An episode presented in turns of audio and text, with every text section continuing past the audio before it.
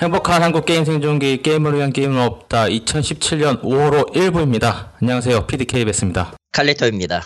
대선이 끝났어요. 끝났죠. 그리고 우리는 광명을 찾았습니다. 어, 오늘 녹음 날짜는 5월 20일이고요. 예. 오늘은 1부 녹음입니다. 아마 다음 주에도 또 녹음이 있는데 그건 2부고요. 아마 그거 지난 뒤에 또 변한 게 워낙 바뀌는 일이 많아가지고 하루하루가 재밌어요. 아, 저는 이 전까지는 암울한 세상에 있었기 때문에 그 암울함을 보는 게 재밌었는데 그 모든 게 거치고 나니까 재미가 없어져서 아 물론 지금 흘러가는 거는 이전과 비교하면 굉장히 재밌긴 합니다. 왜냐면은 이제까지 우리가 잊고 있었던 것들이 상식이 상식이어야 할 것들이 당연히 일어나니까 모두가 그 정신을 못 차리고 있거든요. 예. 뭐 흥분하신 분들도 계시고 좋아하시는 분들도 계시고 뭐 지금 뭐 여론조사 보면 아시겠지만 다들 지지하고 계시고 하다 보니까 어떻게 보면 그 저번에 그 촛불 관련돼 가지고 여론조사 했을 때랑 비슷한 수치가 계속 나오고 있거든요 보면은. 그런 거 보면은 어떻게 보면 지금부터 100일까지 대통령 권한 내에서 할 수 있는 모든 거를 다 하시고 계시는 것 같아서 잘 하고 계시는 것 같고요 뭐. 아, 사실 그 전까지는 권력을, 권력이라는 이름을 갖고 있으면은 엄한 데 쓰기를 좋아했죠, 사람들이. 뭐 유혹이라는 게 다 있죠. 근데 정말로 준비되셨다라고 느껴지는 게 근래에 있었던 일들을 조- 종합을 해보면은 정말 뼈를 갖고 자신이 뭐가 부족했는지 계속 다듬고 다듬고 해서 지금 다 풀고 계시는 거 아닌가라는 생각도 들고요. 엄연히 말하면은 정말 이를, 가- 칼을 갈았다고 봐야죠.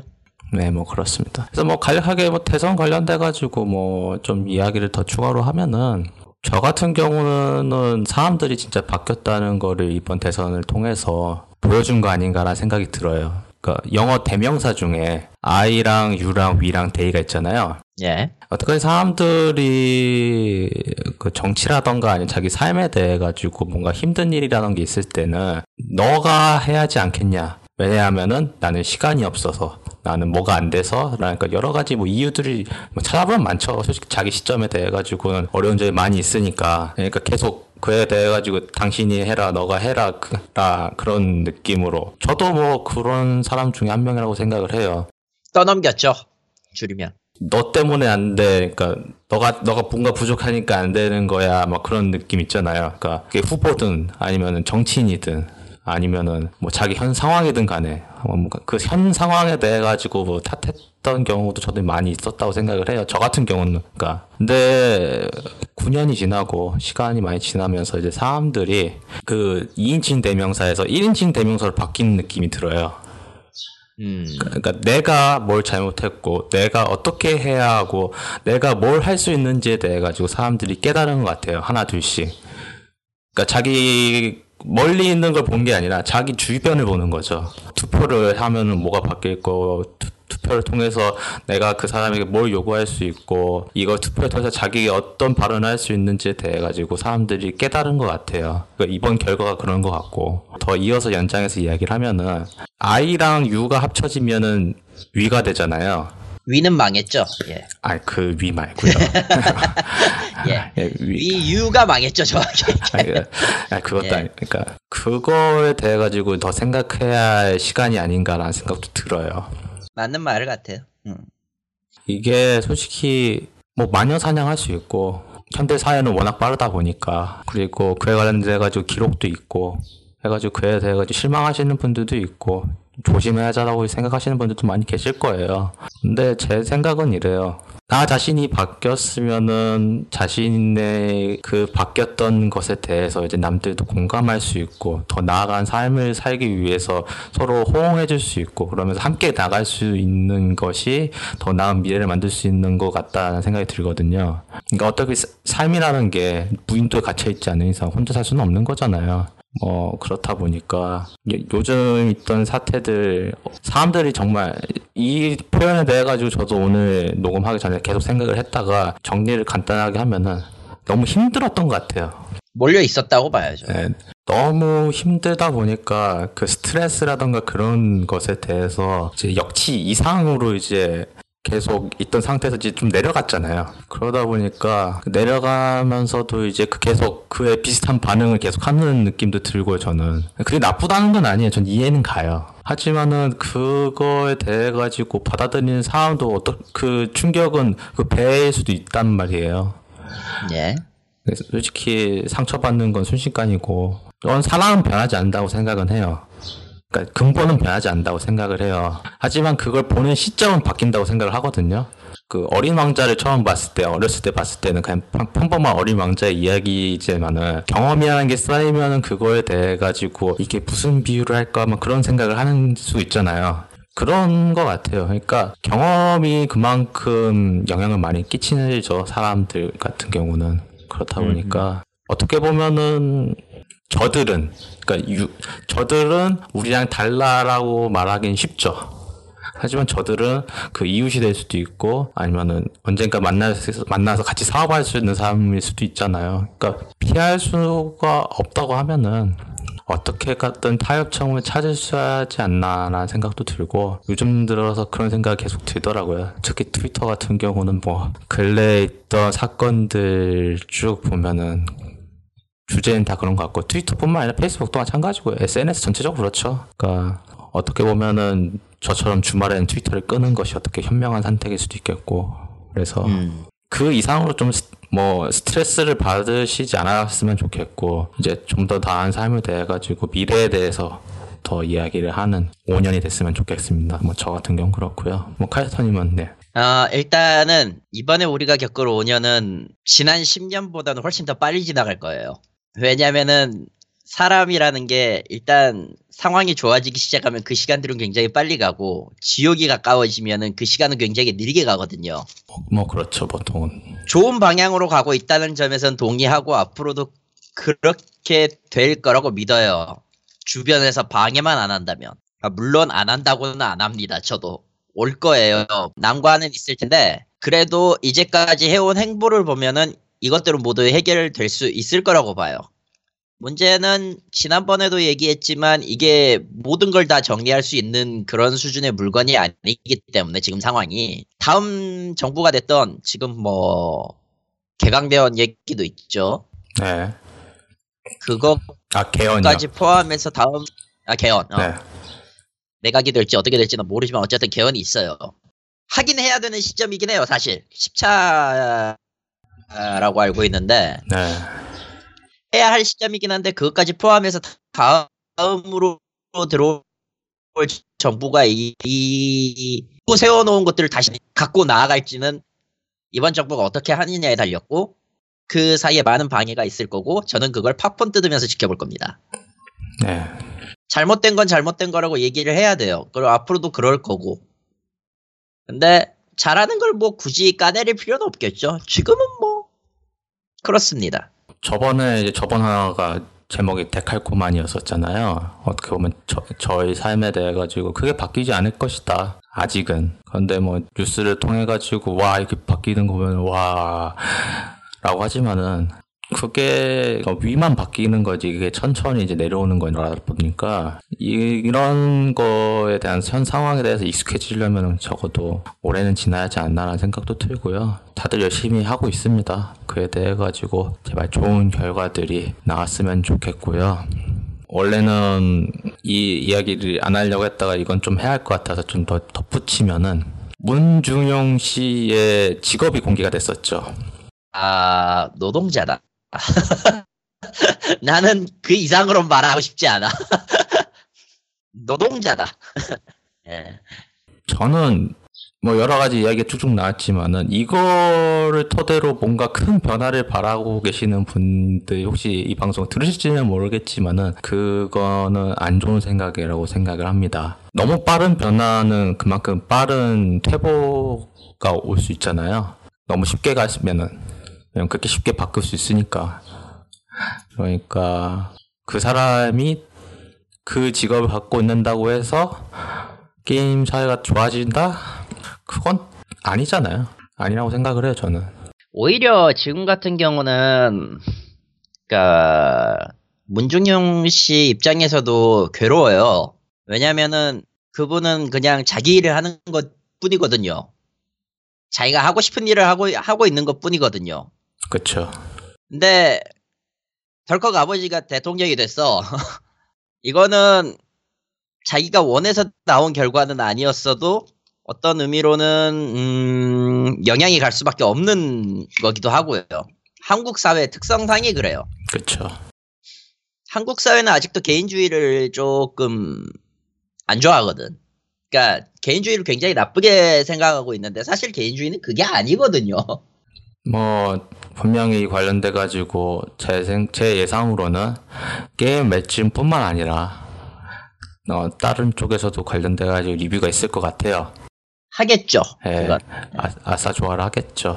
어 일단은 뭐 그냥 스크린샷만 본다고 하면은 잘 나올 것 같은데 막상 뭐 저도 해봐야지 뭐 아는 거고 뭐 한 사람이 뭔가 바뀌었다고 해가지고 바뀐 정도로 솔직히 이번 정권은 그렇게 녹록하진 않을 것 같아요. 절대로 그러지 않을 거라고 생각을 하니까 오히려 더 냉정하게 할 수도 있어요. 저는 그렇게 생각을 해요. 오히려. 그렇죠. 예. 뭐 그렇다 보니까 이 변화, 그러니까 게임에 대해서 인식에 대한 변화를 저희가 바꿔야지. 그러니까 게이머들이나 게임 회사들이 바꿔야지. 정부가 바꾼다는 한 거는 좀 약간 어폐가 있다고 생각을 하거든요. 그렇다 보니까 뭐 저희도 5년 동안 열심히 더 해야겠죠. 최선을 다해서. 아 그런 의미에서 준비된 게임 관련된 행사 1, 2부. 오늘 그래서 그 첫 번째 시간 VR 관련된 행사입니다. 네. 아, Mixed Reality Adventure Seoul 2017. 혼합 현실이라고 하죠, 보통. 네. 예. 혼합 현실 adventure 페스티벌 2017년 5월 11일부터 2017년 6월 18일까지 아, 상암 DMC의 누리꿈 스퀘어에서 지금 진행 중에 있는 행사입니다. 사실 이 방송을 하는 바로 오전에 다녀왔는데 제 경우는 가산 디지털 디지털 단지로 갔다가 다시 돌아와가지고 시간을 잡아먹었어요. 네. 아이고야. 아, 전시 내용은 이제 크게 다섯 가지 정도가 있습니다. 아니네요. 네 가지네요. 잘못 말했다. 하나는 뭐 전시도 뭣도 아니라서. 네 가지 정도 있고요. 이게 첫 번째는 혼합 현실 극장 탈출 하나가 있고 두 번째는 이동형 홀로그램 adventure 그리고 세 번째는 kaleidoscope VR world tour 그리고 해외 디지털 아티스트들의 making film 마지막은 special zone으로 VR 아케이드 체험이 이렇게 있는 평일은 15,000원 주말은 18,000원 주말이 18,000원. 짜리 그리고 뭐 다른 그 티켓 판매에서는 할인해 줘요. 근데 전날에 구매를 하셔야지 들어가실 수 있고요. 네. 만약에 간다고 하면은 미리 말씀드립니다만은 그런 사이트로 구매를 하셔라. 네. 결론을 미리 말하자면 돈이 아깝습니다. 내 돈, 씨발.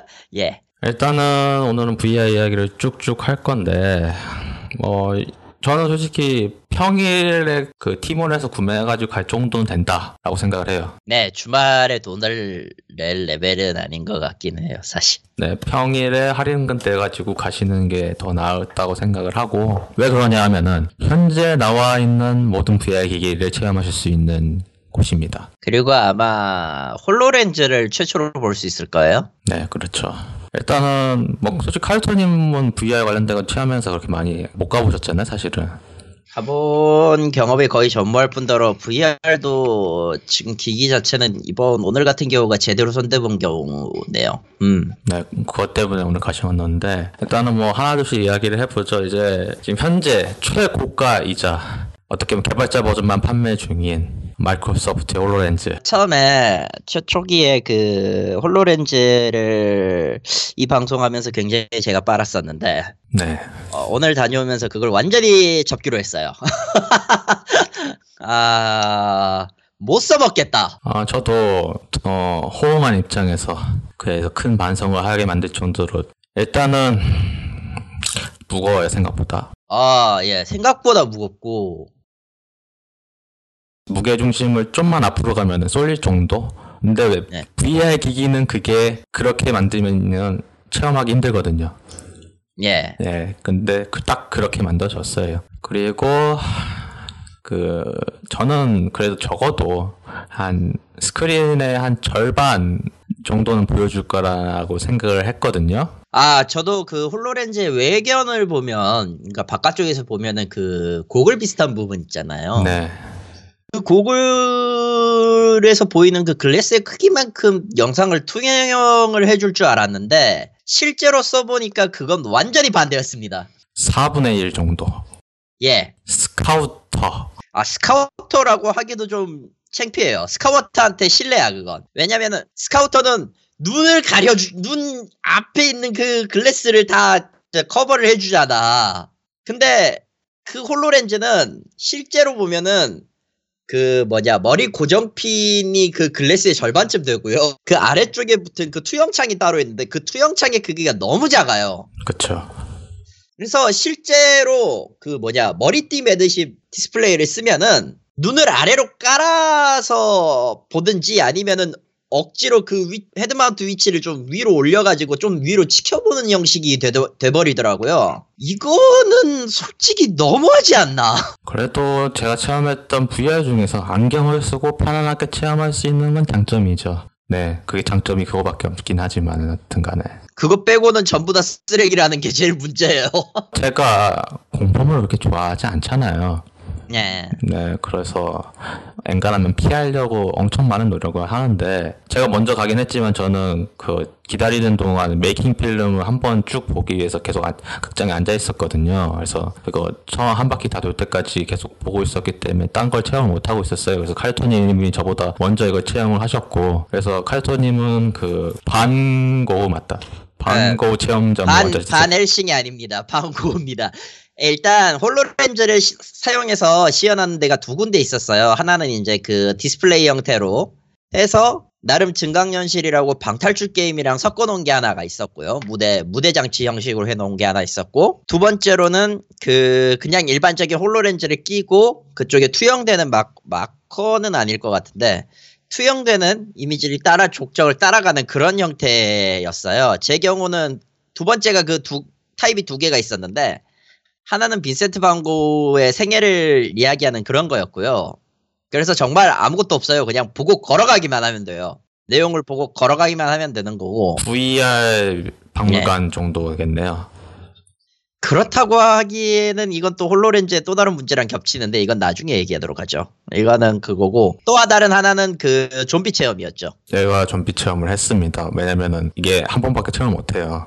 네, 한 번밖에 안 돼요. 그러니까 사람이 왕창 왕창 많으면은 한 번 더 할 수는 있다고 하는데 다른 거 못 알면은 아, 하필 오늘 간 날은 사람이 너무 널널해서 어, 그래서 제가 좀비를 했었는데 일단은 그 처음에 홀로렌즈 공개했을 때 거기 시연 행사장에서 그 벽 부수기 하는 거를 잠깐 보여준 적이 있거든요. 근데 그 벽 부수기 같은 경우는 뭐 총을 드는 게 아니라 그냥 손으로 해가지고 밀어가지고 하는 그런 형식이었어요. 아마 그쪽 인식을 해가지고 하는 그런 형식이었는데 어, 일단은 총을 주긴 해요. 그 model gun, 뭐 airsoft gun인지 하여튼 그건 모르겠지만 하여간 그런 걸 개조해가지고 만든 총을 하나 주고요. 그리고 뭐 crosshair가 있어요. 그래서 그 중심 잡아가지고 거기에 좀비를 쏴서 진행하는 형식인데 제가 이런 거를 체험하면서 딱 느꼈던 거는 아 이거 졸업 작품 수준 아닌가라는 생각이 확 들더라고요. 저도 그런 짓을 한 적이 예전에 있었거든요. 비슷하게 이건 너무 성의가 없는 느낌도 들어서 좀 심한 거 아닌가라는 생각도 들고 가장 더 짜증나는 거는 총이 없어도 돼요. 결국 그 머리를 그 좀비 머리에다 맞춘 다음에 그러니까 타겟이죠.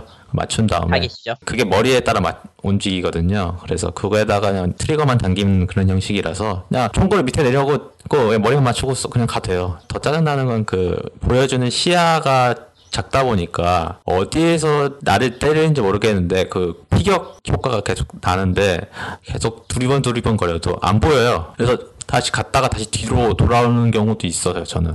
그래도 안 보이는 거예요. 근데 다시 뒤돌아오니까 피격 판정이 없어요. 여러 가지 문제가 있었던 것 같아요. 님은 그런 거라도 할 수 있잖아. 전 무섭다기보다는 차라리 Time Crisis가 더 재밌을 것 같다라는 생각이 들었어요, 하면서. 그러니까 님은 그런 거라도 할 수 있잖아요. 네. 반고는 정말 아무것도 없어요. 그냥 앞에 데이터가 보여요. 네. 그리고 좀 지나면 정확히 얘기하면은 이게 마커 같은 형식 같아요. 왜, 냐면은 이게 홀로렌즈가 두 개가 있었거든. 고용 따로 있고 좀비용 따로 있고 이렇게 있어서 내장 어플리케이션과 그 인식 마커의 차이에 따라서 발생하는 것 같은데 저는 아직도 인식 마커라고 생각하거든요. 저희 저 구조가. 네. 그래서 정말 평범하게 고 일대기라고 해놨지만 사실 위키피디아에 있는 내용 갖다가 쓴 것 같은 그런 느낌을 받았고요. 처음 전체적인 느낌은 더 궁금한 건 이건데 저 같은 경우는 뭐 솔직히 게임 비슷한 거는 그러니까 뭐 좀비가 세세하게 디테일할 필요는 없는 거잖아요. 없죠. 예, 그런데 House of the Dead의 좀비도 좀비였어 어쨌든. 뭐 그 정도 수준이에요. 근데 그것보다는 좀 디테일은 있죠. 근데 그건 그런 건데 이거 이거 같은 경우는 박물관 형식이라고 생각을 한다고 하면 그림의 디테일이 좀 살아야지 않나요? 구려요. 아, 박물관 형식이라고 하기도 좀 안타까운 수준이 있는 게 애초에 그걸 투영하는 HoloLens의 디스플레이가 썩 좋지 않아요. 그러니까 뭘 봐도 열화판으로 보여요. 그리고 좀 약간 고개를 왔다 갔다 하면은 좀 약간 버벅거리죠. 그러니까 고정돼 있는 이미지나 그러니까 잘 움직이지 않는 object의 경우에는 어느 정도 흔들려도 그런 frame drop이나 좀 좀 그 뭐라고 해야 되지 로딩 지연 현상 같은 건 거의 없는데 이제 격하게 움직이는 거 혹은 이제 resource를 어느 정도 잡아먹는 고해상도 이미지 같은 거는 확실하게 생길 것 같더라고요. 그리고 무엇보다 그런 게 있더라도 애초에 HoloLens의 디스플레이가 너무 구려서 내가 그 어지간해서 막눈이고 막귀지만 이 정도로 심하게 나오는 건 좀 아니지 않나 싶을 정도. 정말 프로토타입 그냥 컨셉 정도. 아니 그 옛날에 우리 그 가만경인가 그 사진 넣고 돌리는 그런 거 있잖아 옛날에 네, 그 그- 동전 그- 넣고 네, 돌리는. 그거 네. 그거보다 못해 그건 이미지니까요. 그러니까. 그건 이미지니까 근데 이건 좀 아니지 않나 아 그리고 아까 처음에 첫 번째 그 방탈출 얘기를 했었잖아요 제가 네. 그것도 컨셉은 공포인데 네, 공포죠. 그래서 제가 체험하기 약간 망설였죠. 그런 것 때문에. 전혀 공포스럽지 않습니다 걱정할 필요가 없어요 다 체험하실 수 있었나요? 이거 같은 경우는? 이것도 선택인데, 원래는 이게. 택이 아니에요 아. 다섯 개의 세트가 다 준비되어 있지만 모든 구성이나 풀이 방식은 다 똑같습니다 옆에 있는 사람 얘기를 들어보니까 다 똑같더라고요 아.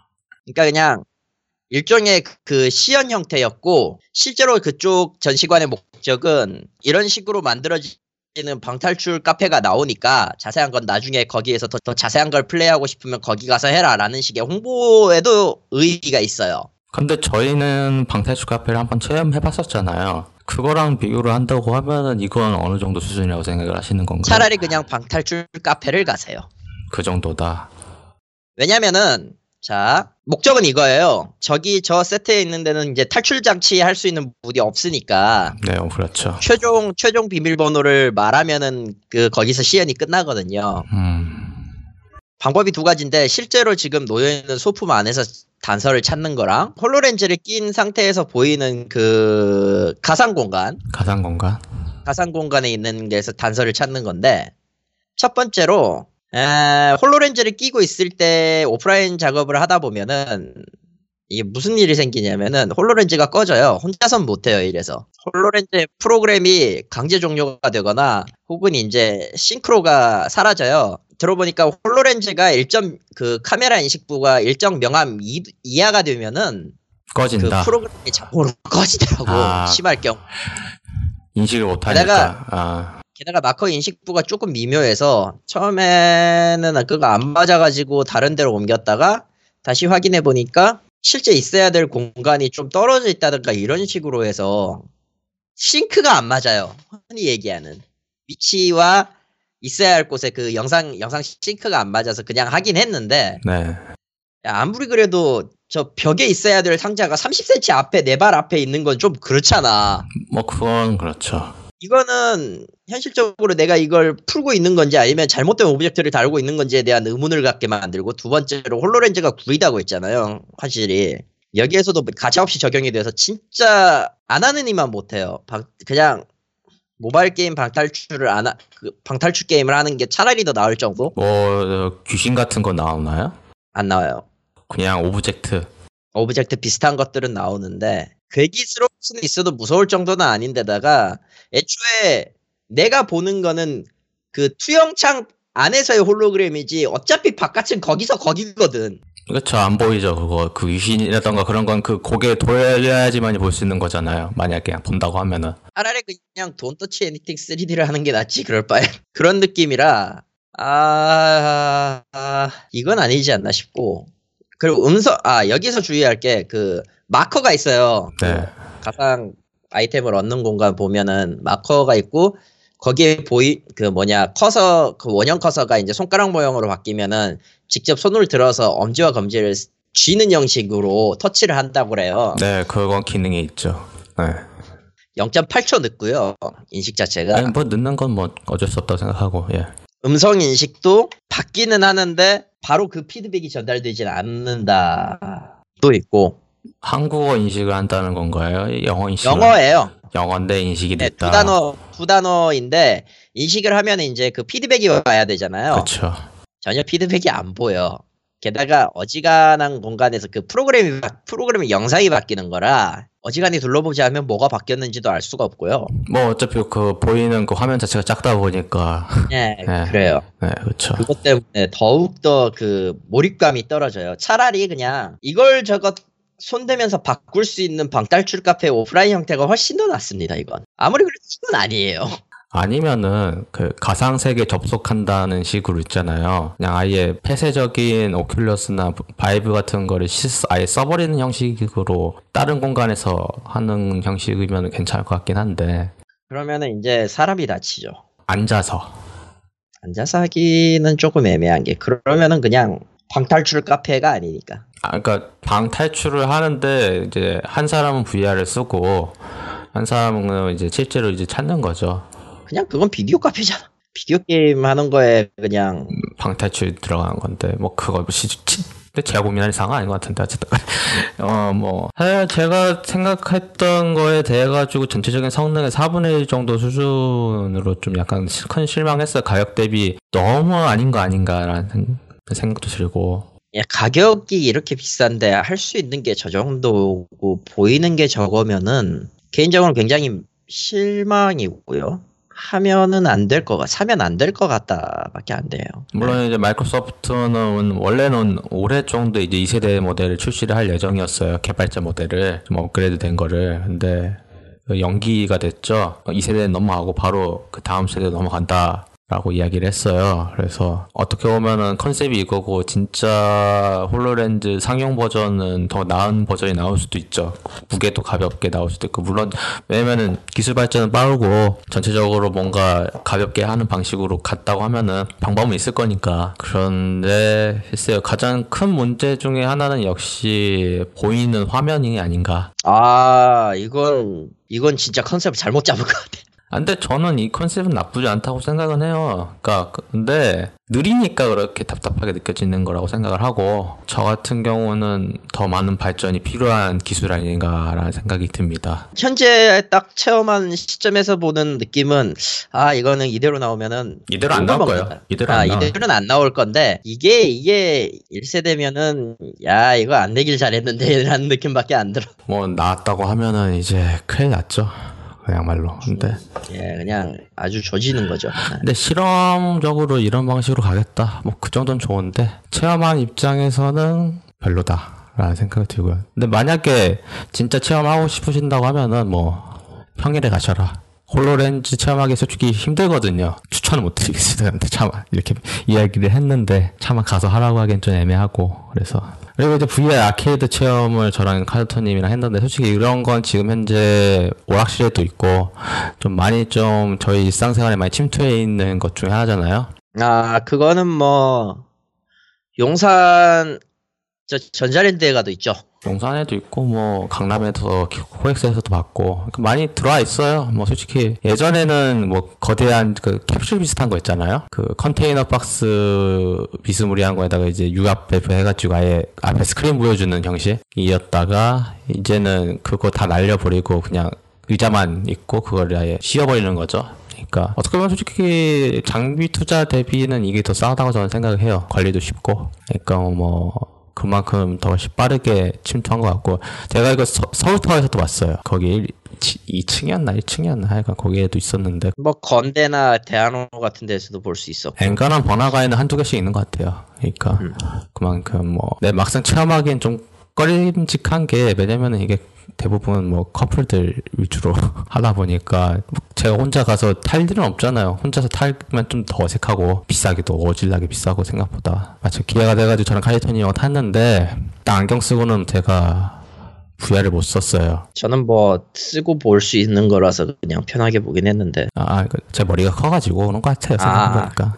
그래서 그래서 안- 아, 그래서 안- 머리가 커가지고 그냥 안경은 벗고 결국 썼는데 뭐 흐리게 보이죠. 뭐 어쩔 수 없는 거고. 그러니까 뭐 그런데 대충 무슨 상황인지 대해 가지고는 뭐 흐리게는 봤어요. 뭐 스토리가 나름대로 있는 것 같긴 한데 뭐 왔다 갔다 하는 거라던가. 근데 확실히 제 눈이 안 좋아가지고 흐리게 보이지만은 이게 훨씬 낫어요. 사실. 네. 그러니까 홀로렌즈보다는 그러니까 그리고 이거 같은 경우는 체험이 동반됐기 때문에 제가 FPS 게임 해도 엔간히 멀미를 하는 성격이거든요. 그리고 롤러코스터 타도 멀미 잘 안 해요. 저번에도 이야기를 한 것 같은데 제가 또 VR 멀미를 했습니다. 이것 때문에 또 한 건 아니고요. 그냥 어지러움이 약간 온다 정도? 이게 좀 오래 가더라고요. 지금도 사실 약간 어지러운데 이게 VR을 혹시 처음 접하신 분들이라고 하면은 좀 각오를 하고 체험을 하실 것 같고 이게 직접적으로 피드백이 바로 눈앞에 오는 거라 뇌에서 처리하는 거에 대해 좀 부담을 느끼는 거라고 저도 생각을 하는데 이거는 솔직히 뇌과학을 하시는 분이라던가 그런 걸 연구하시는 분들이 더 잘 알 수 있을 것 같으니까 과- 이거 관련돼 가지고 연구하는 것도 좀 재밌을 것 같긴 해요. 그러니까 뭐 관련돼 가지고 뭐 그렇고. 그리고 이제 마지막으로 제가 VR 체험한 거는 켈라이도스콥의 VR 월드 투어. 어떻게 보면 이게 메인이죠. 이 행사에 제 생각은 이건데 저희 같은 경우는 다는 체험 못했고요. 왜냐면 다른 사람들도 하고 있어서 근데 기기 같은 경우는 여기에 Vive랑 Oculus가 둘 다 있었어요. 그래서 저는 저는 Vive만 했었고 님 님은 Oculus Vive 둘 다 해봤었지. 둘 다 했는데 Oculus는 뭐 저번에 또 체험을 해봤죠 제가 작년에 그래서 작년에 또 안경을 쓰고 체험을 못했던 걸로 기억을 하고 있어요. 이번에도 못했죠. 머리가 커서 아 제가 뭐 안경 쓰고도 체험할 수 있다고 저번에 트위터에서 보긴 했는데 이번에도 안경을 쓰지 못하고 착용을 한 이유는 제 생각은 아무리 생각해도 머리가 커서 제가 어, 못쓴 것 같아요. 그러니까 어차피 계속 사람들이 이걸 쓰잖아요. 그러니까 뭐 헤어밴드 그런 거 조절할 수가 없잖아요. 저에 맞춰가지고 그렇다 보니까 그래서 안경을 벗고 체험할 수밖에 없었고 참고로 이거를 그 VR 아케이드 체험을 한 뒤에 그냥 단순하게 앉아가지고 체험을 하는 거거든요. VR 같은 경우 이거 Oculus 같은 경우는 근데 멀미 후유증이 똑같이 와가지고 아 이런. 가만히 앉아 있는데도 어지럽더라고요. 그래서 켈라이도스코의 VR 월드 투어 같은 경우는 뭐 각각의 주제에 따라 가지고 뭔가 표현하기 위해서 여러 가지로 영상적으로 좀 많이 하는 실험 같은 영상들이 많이 있었어요. 네. 네, Oculus 같은 경우는 뭔가 이제 시체 안치소 비슷한 곳을 지나가는 걸로 뭐 시작하는 약간 좀 보시는 분들에게는 좀 그게 유쾌하지 않은 그런 영상으로 시작하는 그런 거거든요. 주제를 담기 위해서 뭐 노력을 한 것 같긴 한데 만약에 인간이 전 세계적으로 사라진다고 하면은 뭔가 자연이 복원된다? 그런 주제 인 것 같아요. 왜냐면 마지막에 갑자기 이상한 큰 터널 밑으로 내려오더니만은 복원된 자연 같은 걸 보여주거든요. 아름다운 자연 풍경 그런 거 보면서 끝나라 가지고 그런 거 이야기하는가 싶긴 한데 뭐 전체적으로 눈이 안 좋다 보니까 제가 아 그거에 대해 가지고는 뭔 표현을 하려고 했는지 잘 와닿지 못했어요. 제가 부족한 거고. 그리고 이제 카이토님하고 저거 체험했던 이제 Vive 같은 경우는 저도 이번에 Vive 여기서 처음 체험을 해본 건데 Vive 정말 좋더라고요. 일단 안경 쓰고 체험할 수 있었어요. 그리고 착용감을 다 따진다고 하면 저는 Vive가 가장 좋았어요. 거의 안 쓴 정도의 그 무게 중심을 절묘하게 잡은 느낌이 들더라고요. Oculus 나쁘다는 건 아닌데 Oculus보다 훨씬 더 좋았어요. Vive가 저는. 그러니까 앞으로 쏠리는 느낌도 별로 안 났고 그래서 그것도 좋았었고 그리고 Vive 같은 경우는 컨트롤러가 같이 동봉돼가지고 쓸 수 있었잖아요. 뭐 그걸로 특별히 하는 건 없어요. 뭔가 손에서 고양이가 나가요. 풍선일지도. 아, 고양이라고 생각을 해요.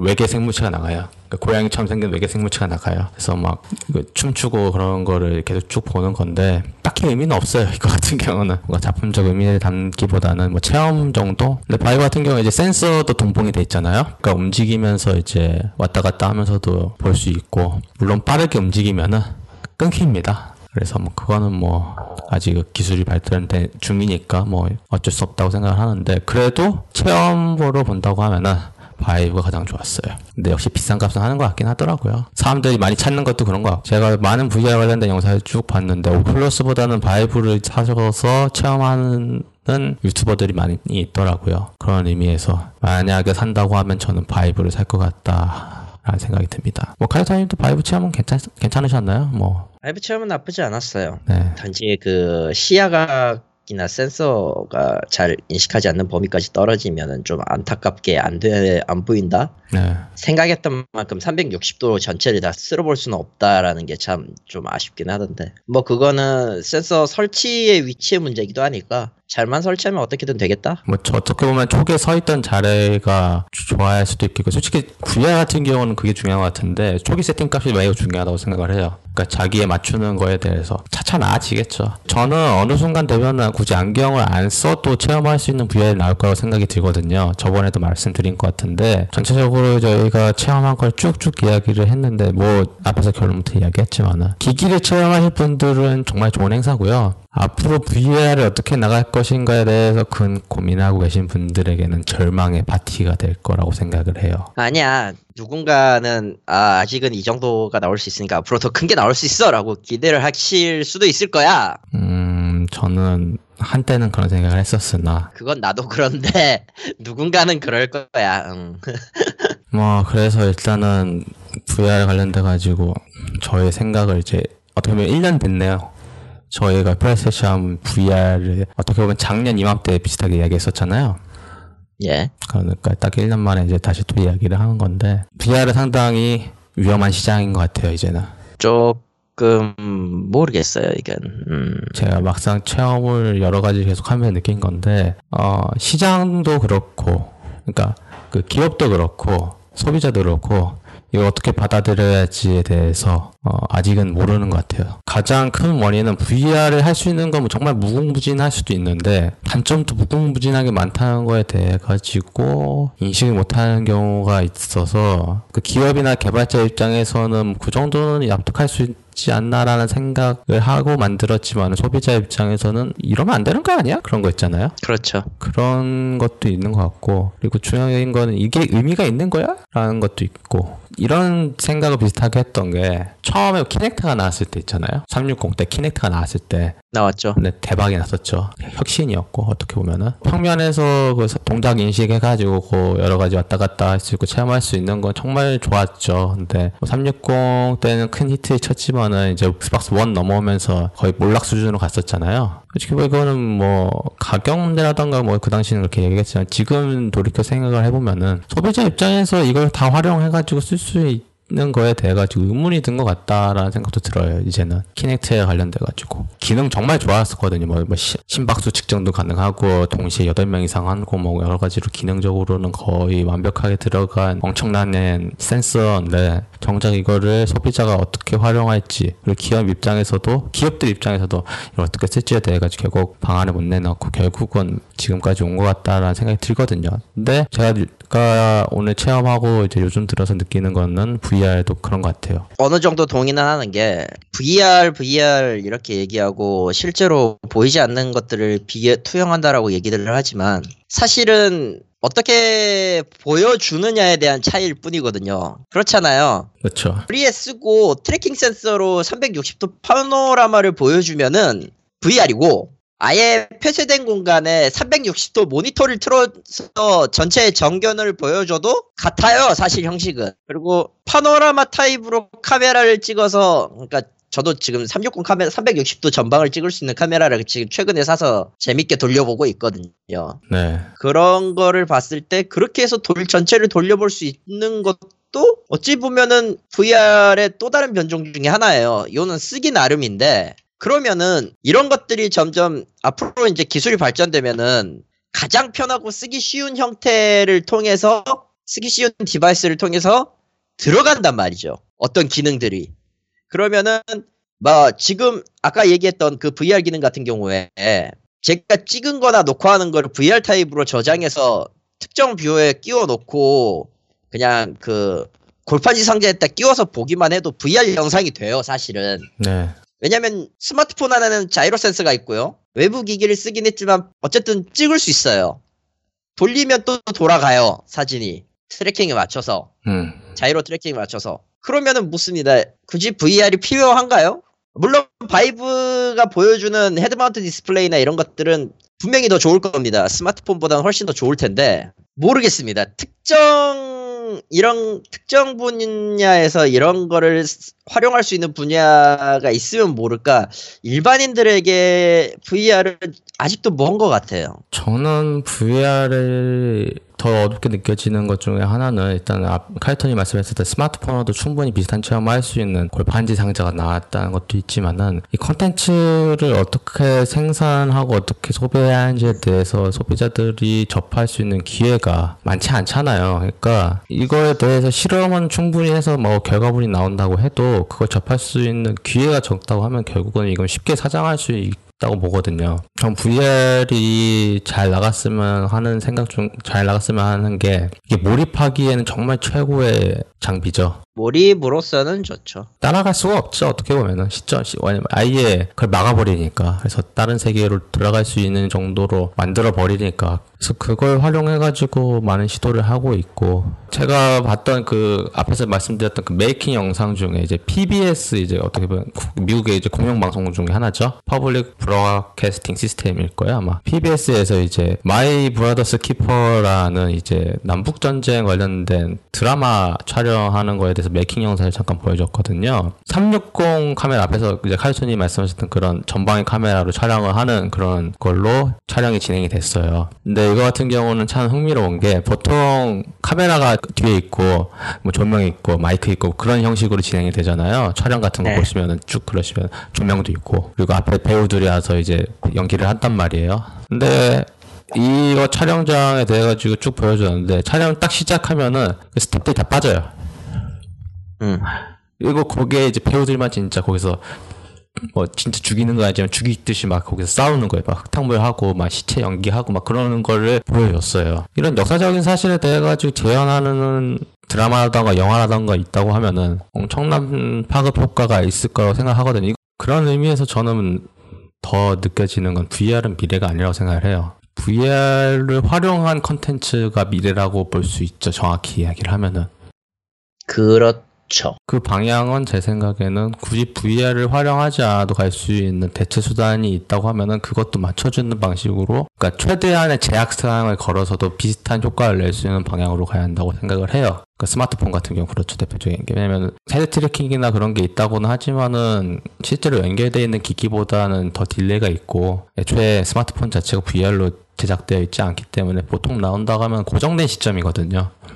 그렇죠. 그러니까 그걸로도 충분히 비슷한 효과를 낼 수 있는 방안으로 나온다고 하면은 전 충분히 괜찮을 것 같고 생각보다 VR로 뛰어드시는 분들이 뭐 제 주위에는 별로 없죠. 뭐 제가 게임 제작을 하는 거라던가 그래픽 관련돼 가지고 아는 분은 참 거의 없다 보니까 근데 뭐 타임라인이나 그런 거 보면 많이 있으신 것 같은데 결국은 컨텐츠 아닌가 라는 생각이 들어요. 그리고 솔직히 현재 그만큼 큰 수익을 내고 있는 곳 영상물 쪽이잖아요. 서양에서는.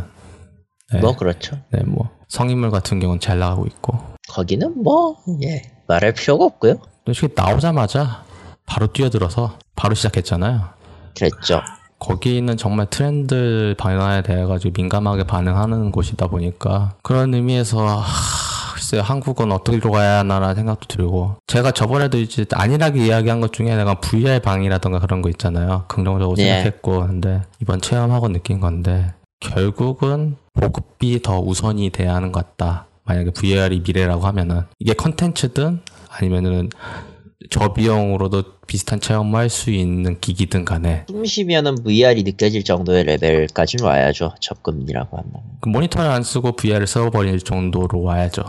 그 정도까지는 힘들잖아요, 아직은. 그 정도까지 가려면은 한, 한참 걸리기 때문에 의미 없고. 어, 마이크로소프트 같은 경우는 이제 저렴한 VR을 내놓는다고 선언을 했었죠. 그래서 다양한 가격대로 이제 나온다고 이야기를. 에이서 399달러 컨트롤러 포함이 일단 1차로 나왔었죠. 네. 그래서 그 차후에도 다른 걸 제조를 해서 나온다고 하는데, 전 그런 건 좋다고 생각을 해요. 그리고 페이스북 같은 경우는 이제 VR을 활용한 이제 채팅 같은 거. 어, 저는 뭐, 안 봤어요. 먼저 페이스북 관련된 컨퍼런스는 안 보는 편인데, 페이스북 하면 가끔 뜨잖아요. 그런 이야기를 하더라고요. 채팅, VR, 채팅 관련돼가지고 이야기를 하겠다. 뭐, 그리고 구글 같은 경우도 꾸준히 투자를 하고 있죠. 유튜브 쪽. 관련돼 가지고 가장 아무것도 안 하는 거는 애플이죠 오히려.